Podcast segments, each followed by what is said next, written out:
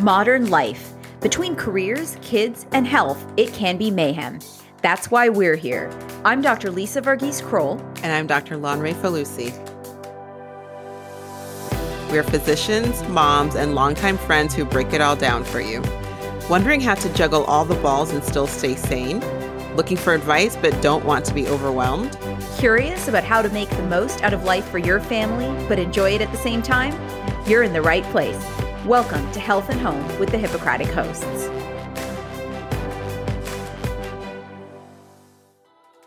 In our season 5 finale, we're talking about parenting styles.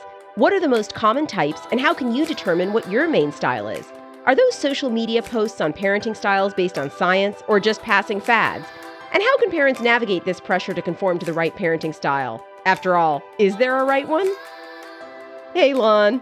Hey, Lise. It's our final episode of season five. Wow. I know. Oh my goodness. And we Yeah. wanted to leave our loyal listeners with a thought provoking topic as we go on hiatus before our next season. Yep, we're talking about parenting styles.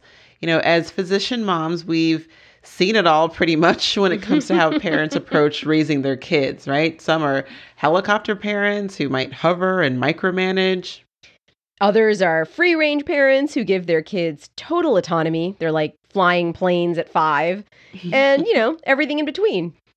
That's right. And so in this episode, we'll break down the most common parenting styles and we'll share our takes as doctors and moms on the pros and cons of each approach.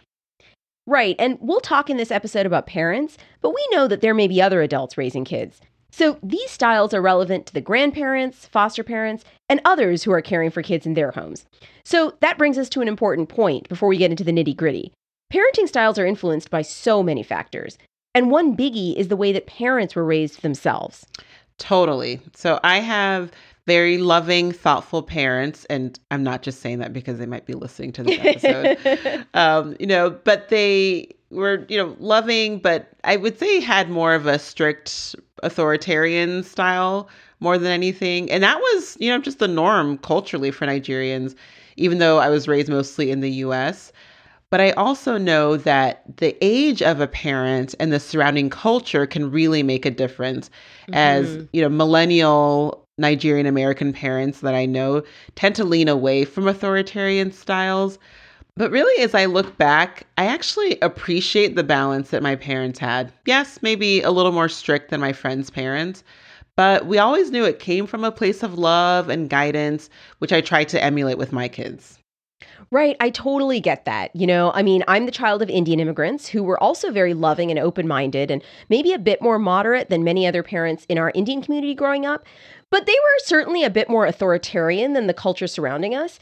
Yet their strong emphasis on education and religion and family, you know, all of which came from their own culture, really influenced me positively. And I think so uh, well of it when I look back on my own childhood, and it's influenced how I try to raise my own kids. And, you know, I would think that we both turn out okay, passable, at least passable. I mean, the fact that I'm a crazy person can't be blamed on my parents. They can take credit for the good stuff, but I mean, the rest, the rest is of it's on, on you. Yeah. so really why is all of this important? You know, why have there been countless studies and theories over the past 70 plus years about how parents raise their kids? Well, parenting styles really can impact kids for a lifetime. Right. I mean, parenting styles have been linked to outcomes in children's physical health, their academics, their mental health, including self esteem, and how they relate to the world. So, um, you know, no pressure. Right. Yeah. yeah. So, you know, you know, Lisa, before you get overwhelmed by it all, I want to validate your feelings. Okay. Can you describe what you're feeling right now? I see that you want to curl up into a ball on the floor. Would you like a hug, Lisa? I, I see what you did there. It's it's a Mhm. little gentle parenting, huh? In action. Whatever, I'll take it. All right. Bring it over. I, I need I'm, that hug. I'm trying it out. I'm trying it out. yeah. So, you know what? We'll get to gentle parenting in a moment, including whether or not this popular trend is a healthy one for kids and parents. Um, but first, let's talk about the four main types of parenting styles based on over 50 years of research. Those are authoritarian, authoritative, permissive, and uninvolved. So the first one is authoritarian. And, you know, phrases that might resonate with this parenting style are my way or the highway and because I said so. Man, if only the world responded positively to my way or the highway. you know, anyone expressing the slightest bit of reluctance with what I want to do, it's my way or the highway. you don't think that would work for you? I haven't had great results. Maybe I just haven't tried it long enough. Yes. I think, yes, that's the experiment we will conduct starting tomorrow. But this style goes along with the idea of strict parenting with high expectations. So, parents who follow this parenting style tend to value obedience from their kids rather than negotiating or explaining. And when a child is not following the rules set by an authoritarian parent, the parent will enforce the consequences, which is typically some type of punishment. So the benefit to this style is that, you know, the child may decide to obey, especially if they don't see any other option.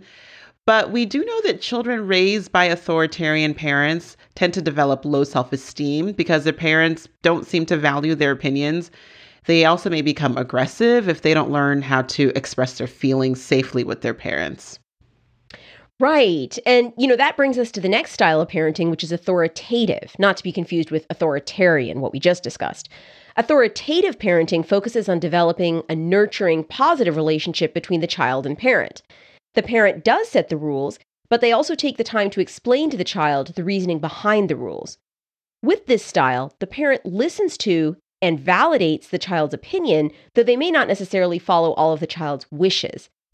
The goal is to prevent behavior issues by setting clear expectations and having reasonable consequences, but also using positive strategies like rewards and praise.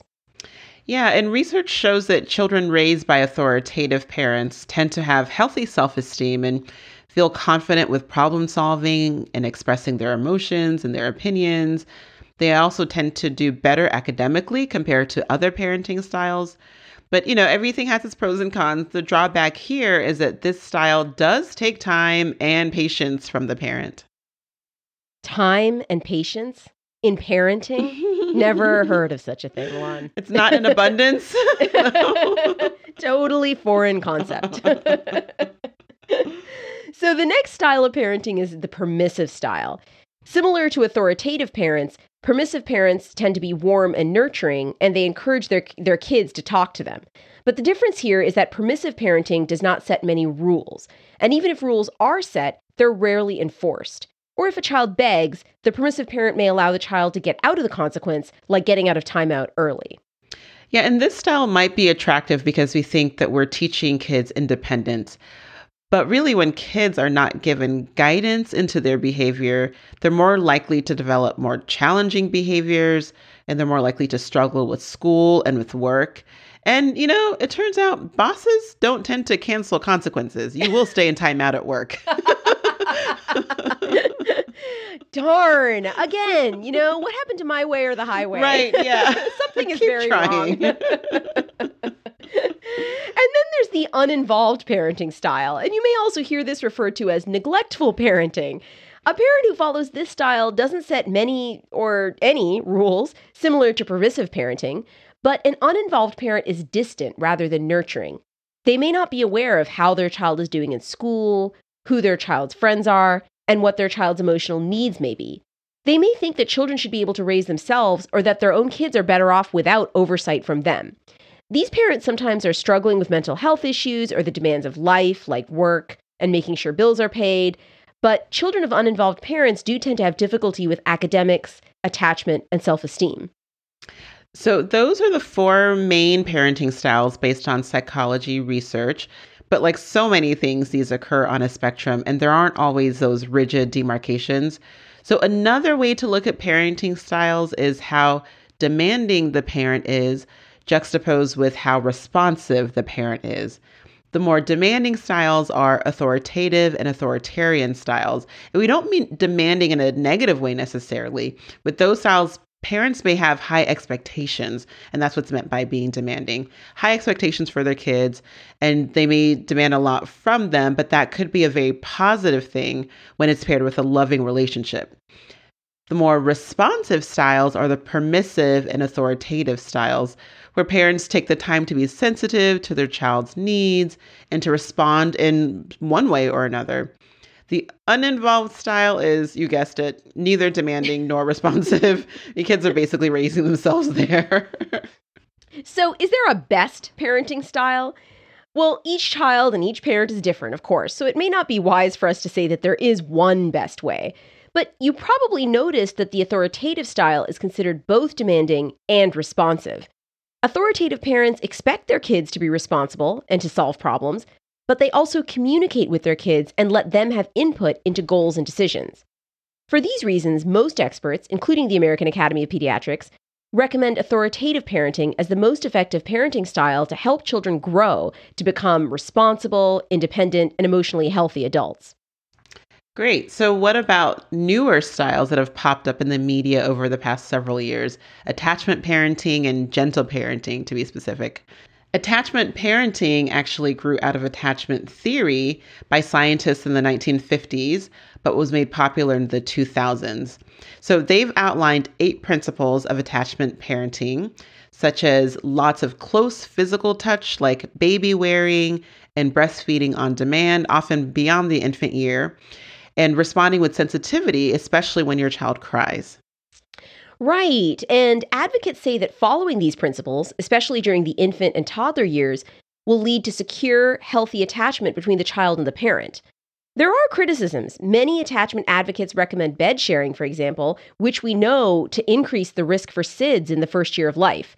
And attachment parenting can leave a parent pretty depleted if they're constantly responding to every whimper and cry while sacrificing their own sleep and well being. Mm-hmm. Right. And I will say that before I became a parent, a lot of what I read about attachment parenting seemed to make sense. But once my first baby came along, it did not agree with her in practice. Mm-hmm. She slept so much better once we stopped super gluing her to our bodies. Yeah, I mean, not to mention the back pain from wearing a baby all day. Right. Which I mean, I enjoyed some of that, but the Sure, in moderation. In moderation, right. Yeah. Like back to, you know, thinking about things on a spectrum and not right. um, always to the extreme. You know, and we should say that research also shows that following those principles is not the only way to form a secure attachments. Right. So as the baby gets older, people who adhere to attachment parenting often evolve to gentle parenting, which you may have seen in oh, you know, every single Instagram post on parenting in the past couple of years. and at the heart of gentle parenting is the idea that children need loving, gentle treatment. The idea is that consequences should be natural, not imposed by the parent. For example, if your child hits another child, she may see that other kids don't want to play with her or that the other child hits her back. So the consequence wasn't timeout or some other punishment directed by the parent. Instead, the child experienced natural consequences from her behavior. And these lessons are then discussed between the child and the parent. So if this feels a little too gentle for you, just know that we're with you. Yeah. you know, we would argue that we can't expect other kids or other adults for that matter who are not the parent or guardian of the child to hold the burden of teaching my child what natural consequences right. are. I mean, what if the other child doesn't hit back because they've been taught not to hit? Then my mm-hmm. child may take that to mean that, oh, hitting that kid wasn't that bad, unless I address it really directly with her and talk about boundaries and consequences. Right. And another main tenet of gentle parenting is that parents are encouraged to validate children's feelings and to try to understand their motivations. And this does make sense in many circumstances, but there are nuances that are not always addressed when you read about these principles. Right. You know, if we needed to leave the house like 10 minutes ago to get to school on time and my toddler's having fun with her toys rather than putting on her shoes, Gentle parenting recommends that I what swallow that urge to say shoes on your feet now and instead ask, "You don't want to put your shoes on? Can you tell me what's going on?" yes, or validate with, "I can understand that playing with that doll is more fun than putting on your footwear." And then what? Like get exhausted and just put the kid's shoes on myself after clicking her into the five point harness of her car seat. I mean, we got to go at some point. Right. I mean, let's move along with our lives. Right. well, I mean, that is the main criticism of attachment and gentle parenting. Proponents say that these techniques teach kids to understand their emotions and to self regulate. Which is all great. Yeah. Of course, who is against that, right? But critics, including many parents who tried these concepts, are clear that they don't work for every child and they can be quite demanding on parents uh, you know making them feel that their kids are constantly in the driver's seat when they still have not fully developed critical thinking and planning skills and it's not really the responsibility of other children to provide natural consequences in order to help raise your children.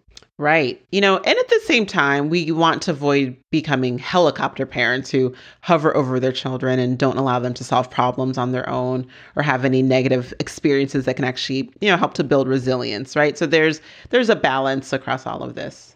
Of course, as with everything. So, with all of these styles and theories and concepts, what is a parent to do? so, putting it all together, we'll share our thoughts. Yeah, so first, check in with yourself. And as we always say, put your own oxygen mask on first. Part of what makes the authoritative parenting style so effective is that parents connect closely with their kids and they're actively involved in setting boundaries and goals and consequences together. It's so hard to do that though when you're sleep deprived or if you haven't had much fresh air in days. Right. You know, and we spent an episode on self care. So check out episode number 12, All by Myself Care, with tips on how to ask for help and how to really care for yourself physically and emotionally. So true. I mean, you can't expect to show up as your best self with your kids if you're just treading water yourself. Mm-hmm. And second, focus on that balance between being responsive to your kids while having expectations of them. High expectations can just look like setting reasonable rules and boundaries and involving your child in that process, especially as they enter into the school aged years and beyond. Being highly responsive does not mean having all the answers or dropping everything every time your child expresses an emotion. Sometimes it just means listening and asking questions to help you and your child understand their fears and their motivations. Yeah. And lastly, let's drop the guilt, right? There's so Amen. much parenting guilt, especially among mothers. And some of it is our own internal guilt from, you know, unreasonable expectations that we have of ourselves. We're all imperfect people. But so much of it also is from social media or well meaning people around us. So when in doubt, just close that app on your phone, unless it's for your favorite podcast, of course. right, exactly. We're here for you. for you, yes. And and you know, and just take a moment to say some of those words that could mean the world to your child. Things like I'm listening. I'm here for you. I want to understand. I know that you can do hard things. If it feels too hard, we can try to solve it together. I'll put my phone down so we can play together. One of my favorites is, What do you want to put on first, your coat or your shoes? And will you put your shoes on already? wait, wait, no. Maybe not that last one. Maybe not that one. but if that last one slips out, just take a breath. You have Yes. not ruined your child forever. it will not kill them to see you be human. Just do what we hope to teach our kids. Learn from the experience and try again. There will always be a chance to try it again. exactly. and now it's time for our physician mom hack of the week.